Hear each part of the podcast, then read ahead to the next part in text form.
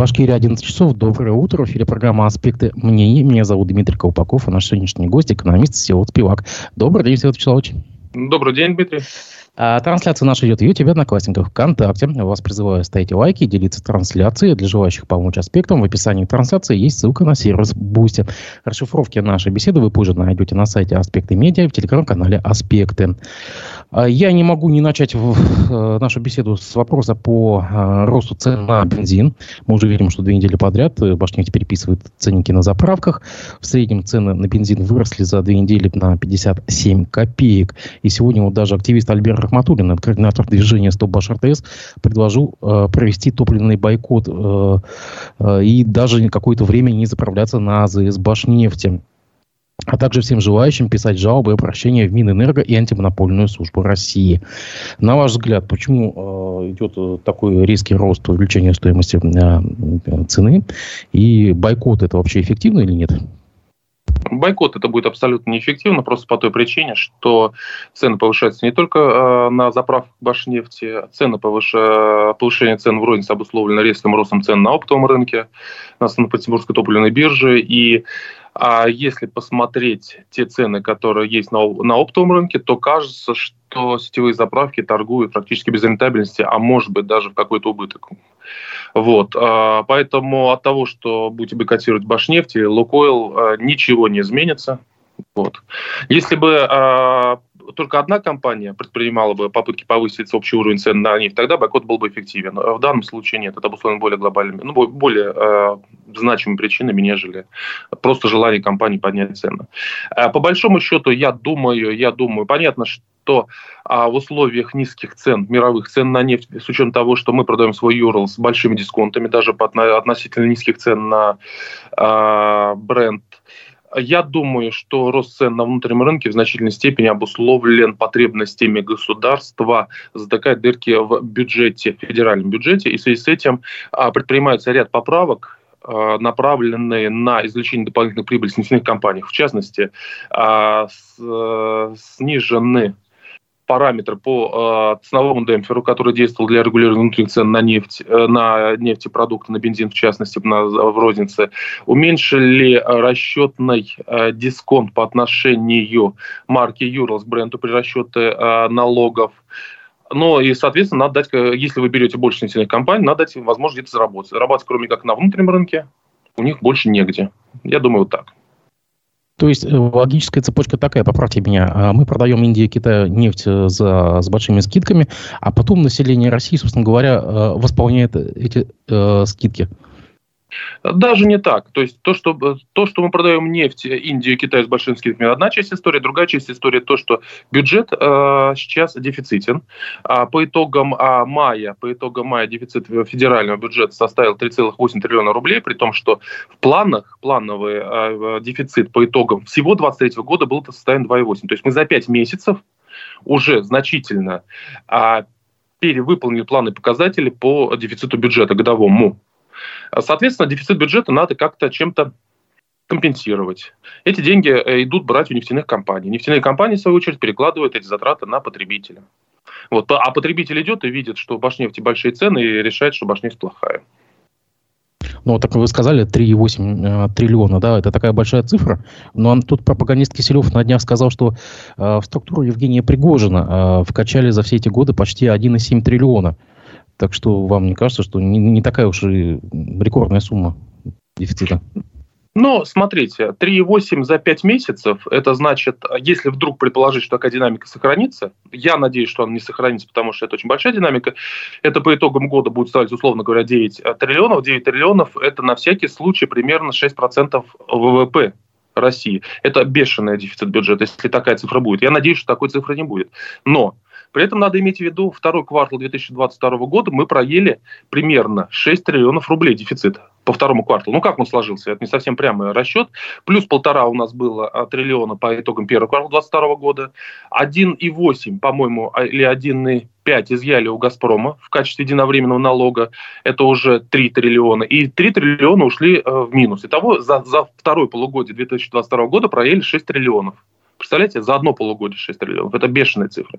Сейчас мы, в принципе, идем по близкой динамике. Если реально а, дефицит бюджета будет составлять там в районе 6% а, от ВВП, это будет, это будет очень плохо. Поэтому, да, и, э, несмотря на всеобщую атмосферу оптимизма, есть признаки того, что экономический блок напряженно думает, откуда взять денег. Это и разовое налогообложение бизнеса, это и ужимание демпфера, ужимание, сокращение дисконта расчете налогов для нефтяных компаний – они думают, где брать деньги. Это и в том числе разговор о приватизации, для того, чтобы за счет приватизации пополнить э, в моменте э, доходы федерального бюджета. Это значит, что и дальше будут переписывать ценники. Я, кстати, замечу, что по данным агентства Промрейтинг, Башкирия в мае 2023 года заняла 10 место в топ-10 регионов с самым дешевым бензином. 49 рублей 5 копеек за литр. То есть нам есть куда еще расти по деньгам. А, я думаю, что э, я не буду делать прогнозы на месяц, на два, на три, но в среднесрочной и долгосрочной перспективе неизбежный рост цен на бензин, среднесрочный и долгосрочный, то есть краткосрочный, я говорю, там э, бесполезно предсказывать, и, собственно говоря, падение курса рубля тоже неизбежно. Получается, эм, ждать и повышение цен на товары народного потребления, на продукты, на все остальное, повышение стоимости услуг там, э, транспортных перевозок и пассажироперевозок. То есть это все тоже сейчас вырастет. С каким лагом? Через какое время хотя бы? Ну, я думаю, что мы увидим э, значимый рост показателей инфляции ближе к э, август, сентябрь, октябрь, ноябрь. Где-то вот где-то с сентября по ноябрь мы увидим ускорение, значимое ускорение инфляции. А небольшое ускорение, я думаю, будет уже заметно сейчас. Сейчас нам любят говорить, какая у нас низкая инфляция, но это низкая инфляция только на фоне э, резкого скачка инфляции в это же время в прошлом году. Вот. И, э, ну, вот как-то так. Ну, закрывая тему бензина, я хочу, кстати, добавить, что э, народ пошел на, в соцсети главы республики жаловаться, там уже массовые тут жалобы, и на них однотипные ответы. Ну, знаете, когда там, чиновник администрации там отвечает, ваше там, обращение рассмотрено, сообщаем. Мы будем бороться с, там, с ценами. А, э, это все из-за того, что э, нужно развивать конкуренцию, нужно развивать заправочный бизнес. Для этого нужно развивать э, э, сервисы, придорожные сервисы, там, кафе и так далее. То есть э, в этом есть доля правды. То есть мы будем бороться с ценами бензин при помощи развитого э, придорожного сервиса. Ну, я услышал определенный скепсис в вашем вопросе. А, с одной стороны, с одной стороны, доля правды на самом деле есть. Я объясню, в чем она есть. А, допустим, если мы посмотрим американский опыт американскую модель э, бизнеса, розничного бизнеса, э, заправочного бизнеса, то у них наценки на оптовую цену составляют, а может быть, 5-7%. Может быть, вообще без наценки они торгуют. Вы спросите, а на чем они зарабатывают? Они зарабатывают на том, что они продают кофе, на том, что они продают э, еду, на том, что они продают товары на заправках. То есть у них бизнес э, не на том, чтобы дорого продать бензин, а у них бензин для того, чтобы привлечь поток, который может что-то дорого продать. С одной стороны. С другой стороны, писать в настоящий момент главе республики рассказ э, с просьбой понизить цены бесполезно, потому что это не его уровень принятия решения. Он даже если захочет, ничего глобально, серьезно сделать сейчас не сможет. А вот, кстати, если вот как то добиваются э, лоббисты сетевиков, вот этих крупных заправочных сетей, если им разрешат продавать алкоголь, это им поможет как-то, на ваш взгляд? Ну, смотрите, мы же говорим, вот э, цена бензина в два раза дешевле не будет. Она может снизиться на 3, на 4, на 5 процентов. Я не думаю, что за счет развития торговли на а, розничных точках продажи бензина может снизить цену даже на 10 процентов. Ну, я, я не знаю экономику этого бизнеса, не, в целом не знаю, модель понимаю, но не понимаю конкретные цифры. Но я не думаю, что можно как-то существенно и значимо понизить цену. То есть на несколько процентов, конечно, можно. 3, 4, 5, 6, 7, но я не думаю, что больше 10 процентов. Поэтому даже предприняв огромные усилия, развивая а, придорожные сервисы, за счет этого отчасти снижать цены на бензин, это снижение будет очень незначительным. А, вчера Владимир Путин встретился с премьер-министром Михаилом Мишустиным. На встрече премьер представил прогноз относительно экономической ситуации в России. По словам Мишустина, при отсутствии форс-мажора в 2023 году ВВП вырастет более чем на 2%. Ну, сразу видна оговорка при отсутствии форс-мажора. Я не знаю, какой еще форс-мажор после всех событий может еще случиться. Да? А, инфляция в России на начало июля составит 3,4% в годовом исчислении. А, и ожидается, что не превысит 5%. На ваш взгляд, оправданы эти прогнозные ожидания? А, я думаю, что ВВП вырастет. В принципе, цифры, которые называются, они реальны. Но надо понимать, за счет чего будет расти ВВП. Всегда в, экономике всегда есть дилемма между э, маслами и пушками.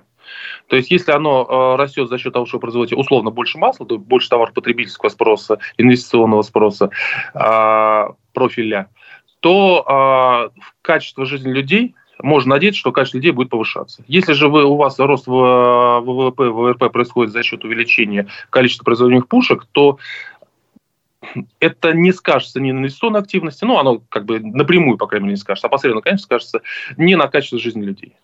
Я думаю, что значительная часть ожидаемого роста, как минимум значительная часть, а я думаю, что э, весь этот рост будет связан с увеличением гособоронзаказа. И на качество жизни обычных людей оно не, не скажется. По поводу инфляции. То есть то, что это, извините, то, то есть то, что мы говорим, инвестиции в один конец, по сути. Ну, у вас просто растет гособоронзаказ, у вас, у вас и, в, и в Башкирии загружены сейчас оборонные предприятия, они работают там уже не в две смены, как бы не в три смены. Естественно, э, это идет в плюс э, валовый региональный продукт, плюс ВВП. улучшится ли вот ваше качество жизни от того, что мы произведем больше двигателей для самолетов э, военных, я не уверен. Вернее, как бы вот потребительский ваш статус улучшится или нет? Я думаю, что не улучшится. Вот. Э, здесь, кстати, министр промышленности э, Башкирии Александр Шельдяев сообщил, что в этом году количество компаний, которые работают для нужд Минобороны, в Башкирии увеличилось почти в пять раз и составляет 66 компаний. Э, что, когда все закончится это? Ну, естественно, когда-нибудь все это СВО закончится. Что с, с этими компаниями делать? И, снова конверсия 2.0? Снова переход на какие-то иные... Грубо говоря, кастрюли начнут делать, что ли? Ну, вот, почти, почти всю промышленность мы уже поставили на военные рейсы. А что потом? Потом ВВП упадет, зарплаты э, тех, кто работает в военно-промышленном комплексе, упадут, мощности, ну, я надеюсь, что кастрюли начнут делать, надеюсь, все, все, все равно все-таки сложный производственный процесс можно как-то использовать более продуктивно для выпуска товаров там народного потребления, либо промышленных товаров. Но э, в целом э, общую логику вы, мне кажется, нарисовали правильно. Вот. По инвестициям, по инфляции мы не договорили ожидалось, э, и нам говорили, что по итогам года будет инфляция 4%, сейчас озвучивается 5%. Экспертные опросы показывают, что большинство экспертов ожидают инфляцию от 5 до 6%. Видите, то есть уже прошло 5 месяцев, а прогноз существенно корректируется. Ну, собственно говоря, они идут в том же направлении, в той же логике, в которой э, растет дефицит федерального бюджета. Вот, поэтому я думаю, что если мы завершим год с инфляцией 5%, это будет очень хорошо. Реально, мне кажется, инфляция должна быть немного больше. Там 6-7%. А вот форс-мажор, о котором говорил Мишустин, что, что может произойти такого, что вот может повлиять э, как бы на эти планы? Ну, я думаю, что в первую очередь это связано с, э, с тем, что происходит, как это сейчас говорят, на линии соприкосновения. Вот. Ну и плюс тому, видите, после э, той субботы, которую мы пережили полторы недели назад, слово форс-мажор, форс-мажор заиграло новыми красками, новыми возможностями, да ведь? Прямо заиграло, действительно. Между тем, правительство Башкирии прогнозирует, что валовый региональный продукт в 2024 году у республики должен составить 2,6 триллиона рублей, а не 2,5, как это было, э, как планировалось ранее. Об этом говорится в стратегическом документе под названием «Алга-Башкирия», э, который был утвержден в феврале 2020 года. Там есть еще одна цифра. В прежней редакции этой программы предполагалось, что республика в 2024 году получит 650 миллиардов рублей в виде капитальных вложений в экономику. А согласно обновленному прогнозу, объем инвестиций составит 600 миллиардов рублей. То есть э, там повысили, а здесь снизили. Так получается. Ну, смотрите, изначально 650 э, миллиардов рублей инвестиции на 2023 а, год. Это было сверхоптимистично. Насколько я помню, в 2022 год мы завершили где-то 520 миллиардов рублей. И 650 на этом фоне казалось ну, это сверхоптимистично. Я бы скажу так, что в текущих условиях даже 600 миллиардов я бы счел э, достаточно успешным э, достижением, если будет 600 миллиардов. Поэтому ну, они привели цифры э, прогноза от сверхоптимистичным к умеренно оптимистичным. Относительно роста ВРП до 2 триллионов 600 я думаю, что повышение, вернее, от 2500 до 2600, я думаю, что это связано с э, хорошими цифрами по росту промпроизводства, которые мы текущие получаем, но которые, опять-таки, обусловлены э, ростом гособоронзаказа. И это, мне кажется, достаточно оптимистичная цифра. Это достаточно оптимистическая цифра. Если я ошибаюсь, а, точных цифр пока я не видел, пока примерные цифры по 2022 году мы получили ВРП на уровне 2 триллионов 200 миллиардов, ну, точнее, цифры выйдут, я думаю, попозже, совсем точные. Соответственно, даже с учетом э, инфляции 2, 2 триллиона 600 это будет, это будет хорошо. Скажите, пожалуйста, а вот в эти, э, скажем, кап вложения, туда же входит и государственные инвестиции, то есть государственные вложения. Э, по сути, любые текущие расходы, любые затраты государства, они теперь оцениваются как инвестиции? Ну, не любые расходы, а те, которые э, идут как инвестиции, да, туда входят государственные затраты. Это нормально, в этом ничего плохого нет. Государство, э, э, более того, есть экономические модели э, развития, построенные на государственных инвестициях. К примеру, к примеру, к примеру, допустим, мы можем вспомнить индустриализация, которая шла за государственные деньги в Советском Союзе, и которая позволила, позволила, позволила резко нарастить темпы, темпы и качество промышленного роста э, в СССР. Это делалось за счет того, что изымались ресурсы из сельского хозяйства и э, из потребления граждан, граждан жили бедно, но при этом происходили инвестиции э, в промышленность. Вот. Э, с другой стороны, государство обычно менее эффективно распоряжает своими деньгами, и вложить деньги – это одна часть истории бизнеса, другая история, чтобы вложенные деньги заработали. Вот вкладывать в государство получается, часто. А вот чтобы сделать так, чтобы оно заработало, получается далеко не всегда. Можно вспомнить пример перестройки, когда, поняв, что мы начинаем резко отставать э, по качеству продукции, по экономической эффективности от западных стран, верно поставлен диагноз, а Горбачев решил э, произвести масштабные инвестиции – а, заняли кучу денег. В то время Советский Союз считался достаточно надежным заемщиком, и по, всей, по всему Советскому Союзу стали строить а, самые современные заводы, самое современное оборудование, которое можно было купить на мировых рынках. Но из этих заводов а, значительная часть не заработала, а значительная часть заработавших работала неэффективно. В Башкирии, к примеру, вот это государственных инвестиций, которые делали в Советском Союзе при Горбачеве, это Полиев. Туда инвестировали, по-моему, 300 или 400 миллионов в то время инвалютных рублей. Это бешеные деньги. И, как мы помним, что запустили только э, в 2000-х годах. Да, что по-моему, такая тоже... же история была на ныне уже не существующем заводе «Свет», который лампочки выпускал. По-моему, тоже там были какие-то бешеные инвестиции, оборудование, и завод помер. Ну, насколько я помню, я, я не помню, что были какие-то бешеные инвестиции в завод «Свет». Там, по-моему, были достаточно старые технологии, они... Ну, он умер, да. А вот если разделить вот эти 600 миллиардов рублей, э, из них э, вычленить можно частные деньги? Сколько частных денег там лежит в этом пироге?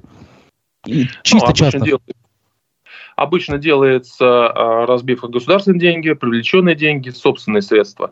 Я не помню, сколько частных, государственных, я думаю, что где-то в районе 15-20%. Но я точно не помню, надо цифры посмотреть. Так, такая статистика есть, она публикуется, да. То есть все-таки большинство это, это частные инвестиции в, этом пироге? Большинство частные инвестиции, но э, заметьте, что надо иметь в виду. Мы говорим данные по государственным инвестициям, которые попадают в эту статистику. Но мы не говорим о том, что получить частные инвестиции, мы предоставляем льготы. То есть, по сути, льготы, которые не отображают государство, которые не отображаются как инвестиции, они э, предоставляются и занимаются из бюджета для того, чтобы пошли частные инвестиции. А Башкирия один из лидеров в ПФО в плане предоставления различных льгот бизнесу. К примеру, э, налоговых льгот э, в Башкирии пример, только в федеральном, в республиканском бюджете примерно 15 миллиардов рублей, в то время как в Татарстане совокупный объем льгот бюджета республиканского около 5 миллиардов. Эти 15 миллиардов, они, собственно говоря, вычитаются с дохода части нашего бюджета. В инвестиции они, конечно, не попадают в расчет инвестиций. Хотя мне кажется, что по сути это тоже инвестиции. Как сообщает РБК, курс доллара и евро днем 4 июля обновили полуторагодовые максимумы. На Мосбирже они достигли 90 рублей и 98 рублей соответственно. Аналитики называют несколько причин ослабления, но не ожидают движения до 100 э, рублей за доллар. А на ваш взгляд, 100 э, рублей не пришагнет? Американская валюта. И чем нам, обычным людям, потребителям, это все грозит? Ну, смотрите, 100 рублей перешагнет, вопрос когда. То есть перешагнет ли в этом году или перешагнет в следующем. В следующем я готов спорить на деньги, что перешагнет. В этом а, дискутабельно. Будет вопрос зависеть от того, а, какими темпами будет расти дефицит федерального бюджета. Посмотрите, у нас нефтегазовые доходы, допустим, федерального бюджета упали в два раза. То есть, понимаете, они прогнозировали в декабре, а уже сейчас мы понимаем, что они в два раза упали. Это говорит о точности прогнозов. И причем здесь, наверное, не стоит их обвинять, потому что, ну, ну тяжело делать эти прогнозы. Если дефицит федерального бюджета будет, э, окажется, там, условно говоря, на уровне 6% ВВП, то я допускаю с большой вероятностью, что э, курс доллара уйдет за 100. Уйдет за 100. А по большому счету, э, при таких показателях есть опасность сорваться в неконтролируемую э, инфляцию, в неконтролируемое падение курса доллара. Но Наверное, не в этом году. В этом году э, есть все резервы и возможности для того, чтобы это контролировать. Скорее всего, не в следующем году, но дальше мы можем сорваться в пике.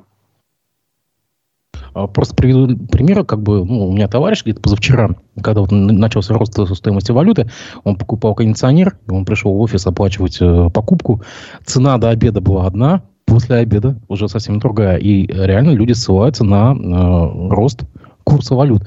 Вам кажется, что как бы просто ну, причину нашли или реально как бы сейчас все импортное оборудование будет дорожать? Конечно, будет дорожать. Конечно, оно будет дорожать. Оно будет дорожать не напрямую пропорционально росту курса валюты, но оно будет неизбежно дорожать. А я вам напомню, знаете, иногда вспоминаешь э, вещи, которые сам забываешь, потом думаешь, а, так было ведь такое. Так нет, вроде невероятно, но ведь было. В свое время все цены на оборудование писали в условных единицах. Ты заходишь в магазины, и все цены на оборудование в условных единицах. А курс выставлялся.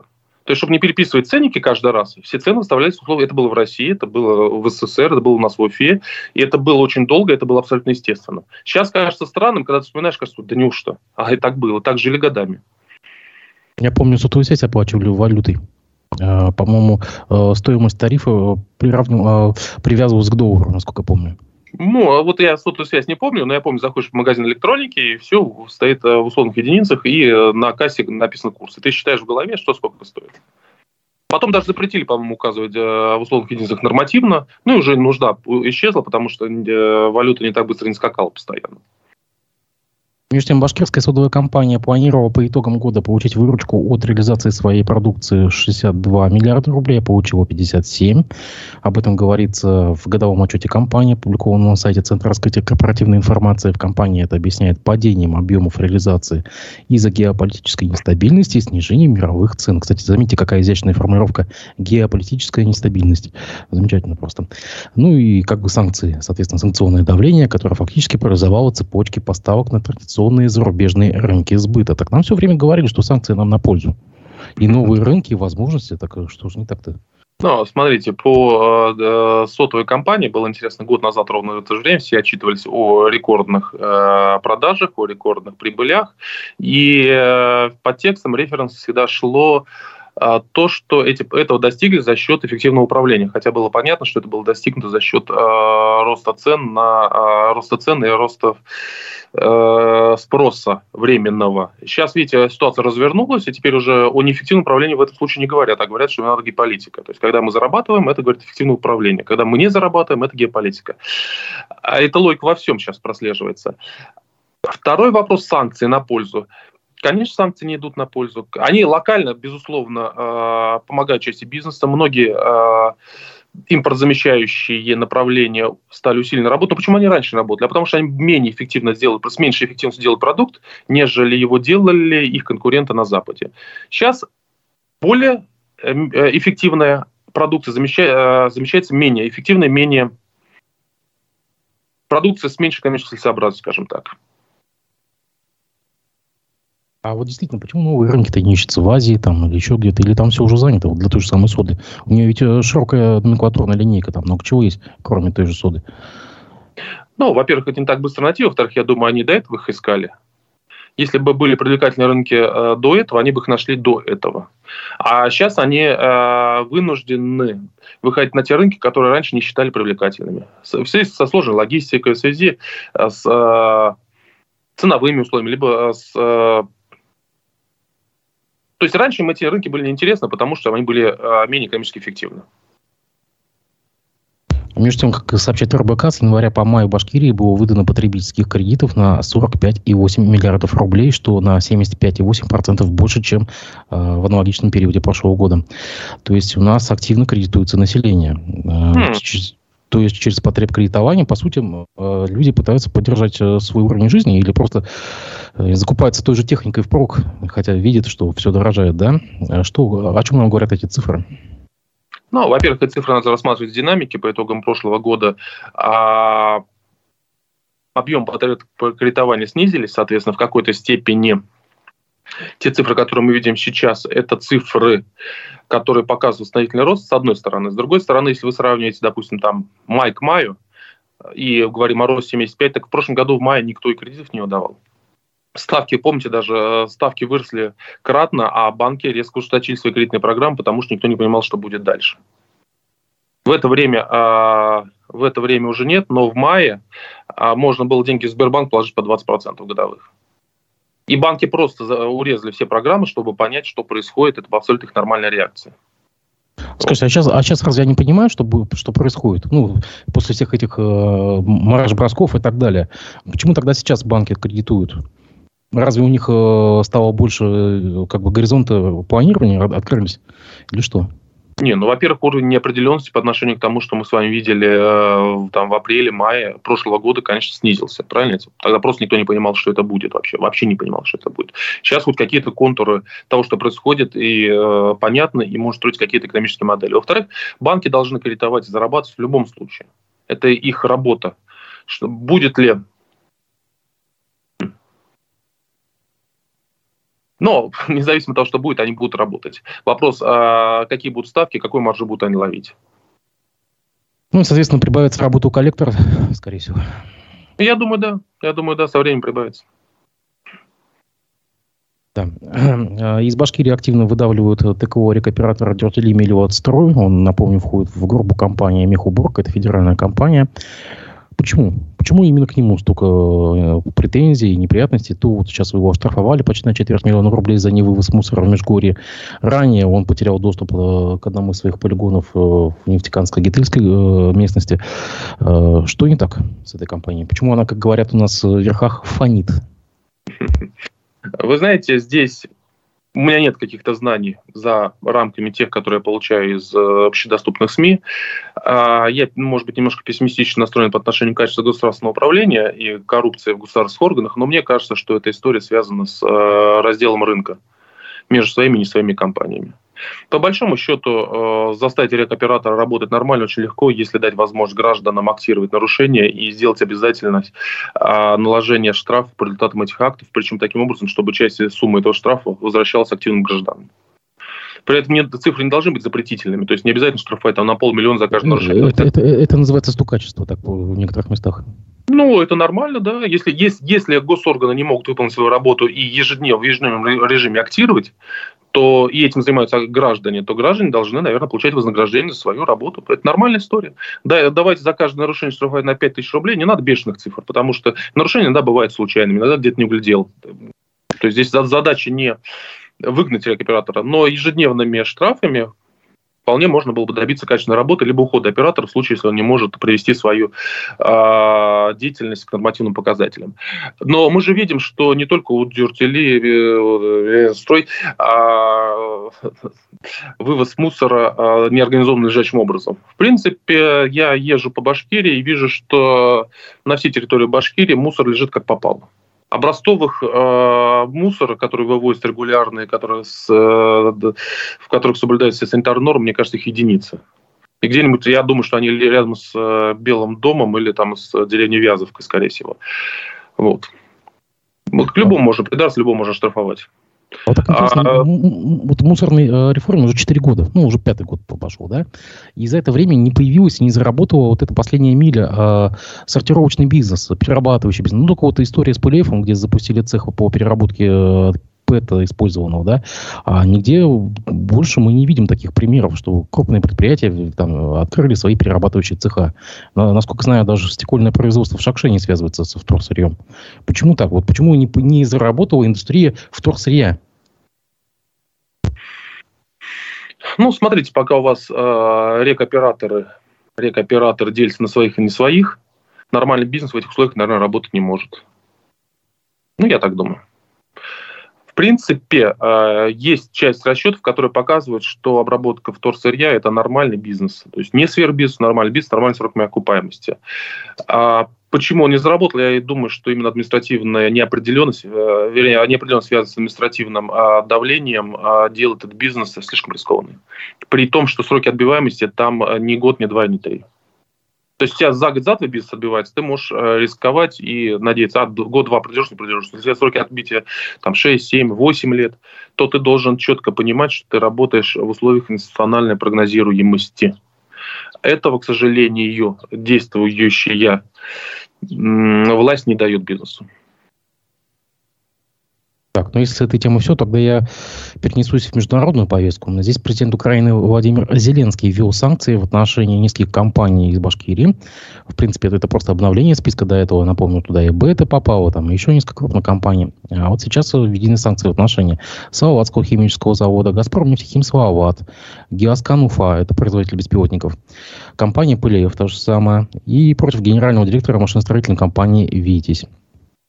На ваш взгляд, зачем все это? То есть, по сути, нашим компаниям это никак не, не, не навредит. То есть, это что? К чему это может привести? По сути, какие последствия могут быть? Ну, я думаю, последствия могут быть связаны с тем, что украинские санкционные списки могут плавно перетечь э, в европейские или в американские санкционные списки. А это просто черновик получается такой? Да. А, но меня бы напугала вот эта перспектива. То есть со, со, сам запрет, то, что э, руководитель какой-то компании не поедет в Одессу и не будет э, плавать там в море, я думаю, в принципе, это не очень страшно. Да? Или то, что мы не будем продавать туда беспилотники. Вот. Но э, эти списки, я думаю, все-таки изучаются не только в России, они изучаются, и логика принятия этих списков, она изучается и в других странах. И, соответственно, если эти списки будут иметь свое продолжение э, в других юрисдикциях, то это уже будет существенно ограничивать и бизнес, и бытовой комфорт просто людей, которые в этом бизнесе. Мне кажется, сейчас в определенной мере, допустим, вот, э, страшно быть депутатом. То есть, если раньше было понятно плюсы, почему ты депутат, сейчас появилась куча минусов. Ты проголосовал, и все, и после этого ты, не въезжаешь, ты выезжаешь в другие страны и думаешь, тебя экстрадируют, то да. Куда тебя экстрадируют, если тебя будут экстрадировать? В Россию или не в Россию? А депутатам какого уровня будет страшно? Ну, допустим, райсовета или, там, допустим, горсовета?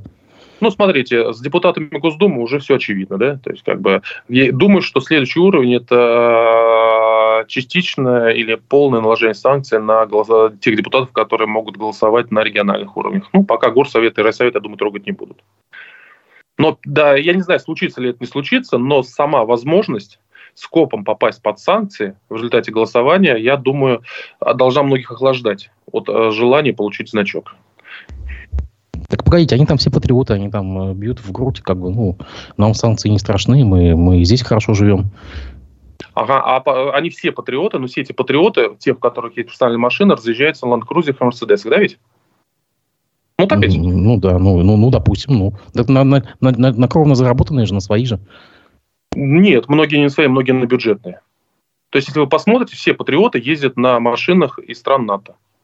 Поэтому вопрос патриотизма, он такой дискутабельный.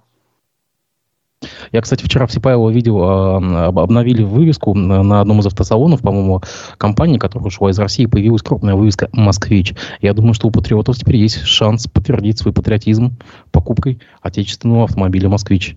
Ну, насчет отечественного это достаточно смешно, потому что была единственная отзывная кампания у москвичей за все время, пока. И она была связана с тем, что неправильно русифицировали автомобиль. То есть отечественный автомобиль, единственная проблема, не русифицирован. Это полностью китайский автомобиль, отечественного вообще ничего нет. Там, может быть, если блоки системы ГЛОНАСС отечественные, все остальное это Китай. Вот. Поэтому как еще вопрос о росте ВРП, когда вы говорите о росте ВРП 2,2, 2,6. Раньше э, за 2,5 миллиона вы могли купить RAV4, сейчас вы покупаете «Москвич» э, за те же самые деньги. То есть как бы это «Москвич», ну не это «Москвич», но общая логика, товары стоимостью, э, те, которые стоили два раза дешевле там несколько лет назад, аналогичный товар, не те же самые, потому что там расчет другой, они попадают уже по новым цифрам в расчет ВРП. Кстати, не могу вас не спросить вот о деле Беляева-Кучербаева и о деле о пиксельных елках, который сейчас идет в Кировском районном суде, где э, бывший начальник э, хозяйственного управления на, на скобе подсудимых. Вот эти все процессы, э, они как-то могут административный чиновничий аппарат как-то припугнуть, ну, на пути, так сказать, поставить какие-то естественные преграды на пути коррупции, вот такой высокой коррупции, на самом деле, да, многомиллионной, или нет? Это единичные случаи? Ну, смотрите, во-первых, я думаю, что э, те дела, которые мы видим, с одной стороны, конечно, проявление коррупции, с другой стороны, их э, они стали возможными только в условиях того, что происходит, я думаю, внутривидовая борьба вокруг, э, внутри органов власти. Не потому, что власть очищается осознанно, а потому, что есть некие интересы, и э, уголовные дела мы видим только как проявление этих внутренних интересов. Это раз. Во-вторых, э, дело с пиксельной елкой – это свидетельство того, что просто люди не могут правильно оформить документы. Это в связи с низкого уровня квалификации. То же самое при правильном оформлении можно было сделать таким образом, чтобы не давать повода для возбуждения уголовных дел.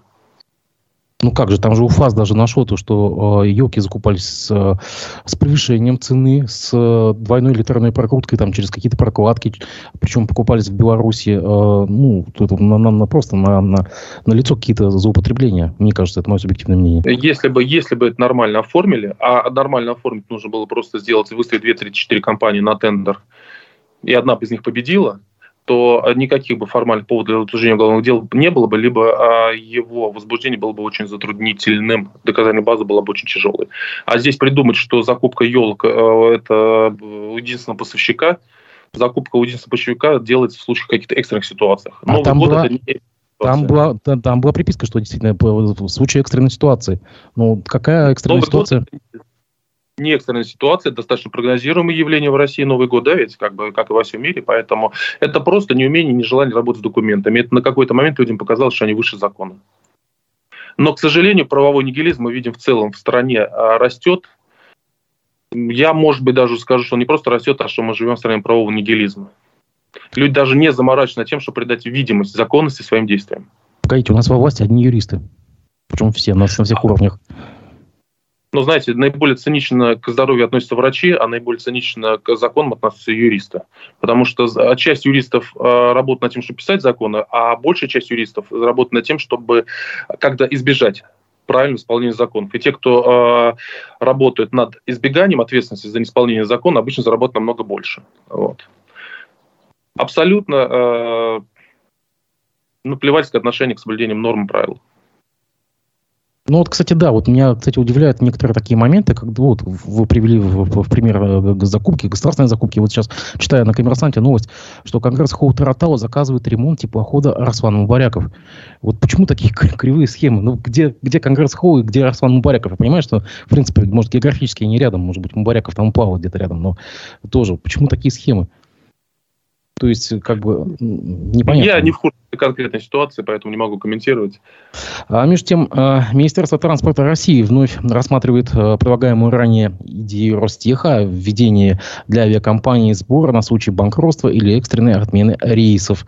Минтранс вернулся к этой идее, которая обсуждалась в 2021 году.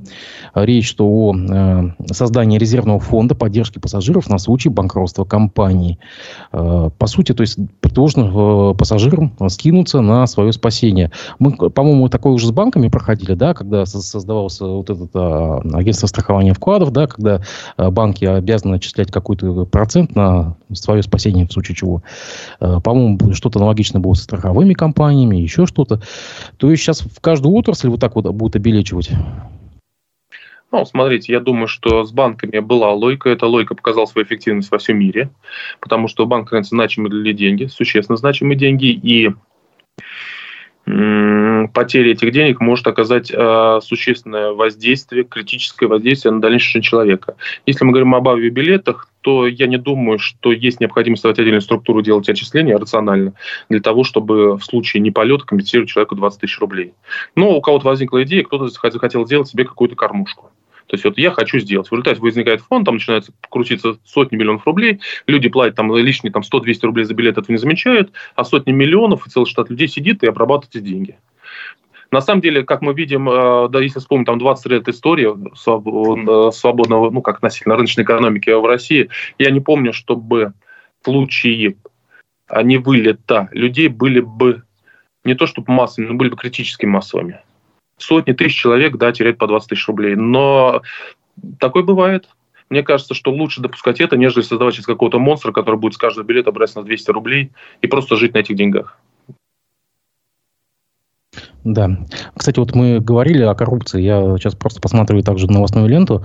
У нас, оказывается, в Уфе состоится антикоррупционный форум с 17 по 20 июля. Э, ну, у нас горячая точка в плане коррупции. Что же надо делать? Мы же видим, у нас бешеное количество уголовных дел. И, кстати, власть почему-то очень... Ску... Э, мне кажется, власть должна как-то откомментировать, почему у нас столько уголовных дел на чиновников, с чем это связано, с плохой кадровой политикой, с правым нигилизмом, с высоким уровнем коррупции внутри власти. Пора уже что-то отвечать. Видите, мы называем э, Кучербаева, Беляева, мы называем пиксельные елки, мы говорим о делах с Башспиртом, мы говорим о том, что у нас несколько мэров городов э, под уголовными делами, но мне кажется, уровень а, количество уголовных дел зашкаливает. Мне кажется, нужны какие-то комментарии от органов власти. С чем это связано? Понимаете, а, когда при этом надо понимать, что у нас же всегда говорят, что силовые органы разберутся, если суд решил, так и есть. Вот в данном случае, если суд так решил, значит, уже не скажешь, что человек невиновен. То есть, если у тебя логика, что суд прав всегда, правильно? У нас-то немножко другая логика у большинства людей.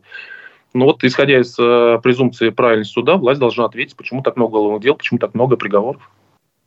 Ну вот, кстати, затронули мэров. Э, я тут, кстати, могу привести пример э, мэра Межгорья Вячеслава Аугина. Против него возбуждено уголовное дело. Его подозревают в присвоении э, более миллиона рублей, которые он начислил сам себе в виде премий. Скажите, а вот так вот легко, вот так вот мэру как бы города себе начислить премию? Разве нет там никаких административных преград?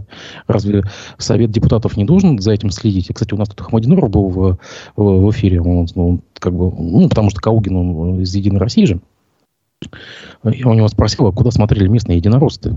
Почему так произошло? Он ответил, что они могли и не знать. Ну, вот так вот. Вы верите в такое? Ну, я, конечно, верю, что они могли не знать. То есть ты депутат, ты приходишь, выполняешь, читаешь бюджет, в бюджете 500-600 страниц, э, я не знаю, сколько он детализирован. Естественно, они могут это не знать. другой вопрос то, что я не думаю, что человек осознанно пошел на преступление закона, я думаю, с тем, что он просто не знал, как опять-таки это правильно оформить. Если бы э, он знал, что это если бы думал, если бы допускал серьезность этого, он бы это оформил э, через э, Совет депутатов э, в полном соответствии с законом. Я думаю, что никто бы его не остановил. Э, поэтому я здесь злого умысла на самом деле не вижу, думаю, просто безграмотность. А вот если мы говорим о деле в связи с э, приватизацией электрических сетей, да, это, по-моему, Салават, если не ошибаюсь. Со- Но... Салават и Шамбастер Тамак, сразу три города. И пострадал почему-то мэр Салавата. Да. Лучше всех. В Стерлитамаке, вот смотрите, в Стерлитамаке все правильно сделали. Там пропустили через горсовет, если не ошибаюсь. Все, то есть уже к мэру не придерешься. Депутаты всех это все. Там сделали нормально. А к мэру, а, а к мэру там придраться очень сложно, потому что мэр на тот, на тот момент, который действовал, он, к сожалению, скончался от ковида. А, ну, нет, там, по-моему... Но в любом случае там было сделано грамотно. Там через горсовет это решение успели. А, здесь, а в Словакии человек сделал своим решением. Просто не оформив это должным образом за что и поплатился. То есть здесь есть и умысел, понятно, что нельзя взять и передать все эти частные компании без конкурса, но здесь есть и безграмотность одновременно, когда он э, вместо того, чтобы оформить эту юридически грамотно, снять себе ответственность, э, принял это решение на себя. Ну, естественно, наверное, под давлением каких-то внешних обстоятельств. Вот. А с мэром Межгорья, я думаю, что это вряд ли злой умысел, просто неправильное оформление. Ну и за финалем тогда такой новостью. Десятки стран подтвердили свое участие в Восточном экономическом форуме в Владивостоке в сентябре. Об этом сообщает издание Prime. А, со ссылкой на вице-премьера полпреда президента Юрия Трутнева. Мы только что видели МЭФ, которая позиционируется как один, одна из самых главных площадок экономических, да, там кое-как собрались э, лидеры, ну, по сути, никого из иностранных президентов не было там, да, лидеров государств. А здесь нам обещают. То есть, как бы, неужели ничему не учит история? Да, и наполнение тоже было сомнительным. Там грелки рвали, там и э, что-то еще. То есть, такая себе экономика была. А неужели на Восточный форум кто-то поедет, на ваш взгляд? Или близость Китая все-таки сказывается? А кто-то поедет, кто имеется в виду, э, россияне поют или зарубежные страны? Да, зарубежные страны, да, да. Да. Ну, конечно, поедут. Конечно, поедут. Э, большая часть по количеству стран мира, в принципе, выдерживает нейтралитет по отношению к э, конфликту между Россией и Западом. Большая часть по количеству. По ВВП, понятно, меньшая часть стран мира. А Россия в этих условиях готова давать преференции тем странам, преференции, дисконты, которые с нами работают. Люди будут пользоваться ситуацией, почему нет, абсолютно рациональное движение. А уж э, для африканских стран то, что происходит у нас, в принципе, не является чем-то запредельно жестоким. Для них это, в принципе, норма жизни, они по-другому никогда не жили. Возможность получить наши ресурсы или наши деньги дешевле рынка, конечно, мотивирует их приезжать и договариваться. Ну вот про, дискон, про дисконты мы уже говорили в первую часть нашей программы, потом это нам все на заправках аукнется. Ну что ж, на этой невеселой ноте давайте поставим точку. Я благодарю вас, что нашли время выйти в эфир. Надеюсь, что скоро увидимся. Я уж думаю, с хорошими новостями. Спасибо вам большое. Всего доброго.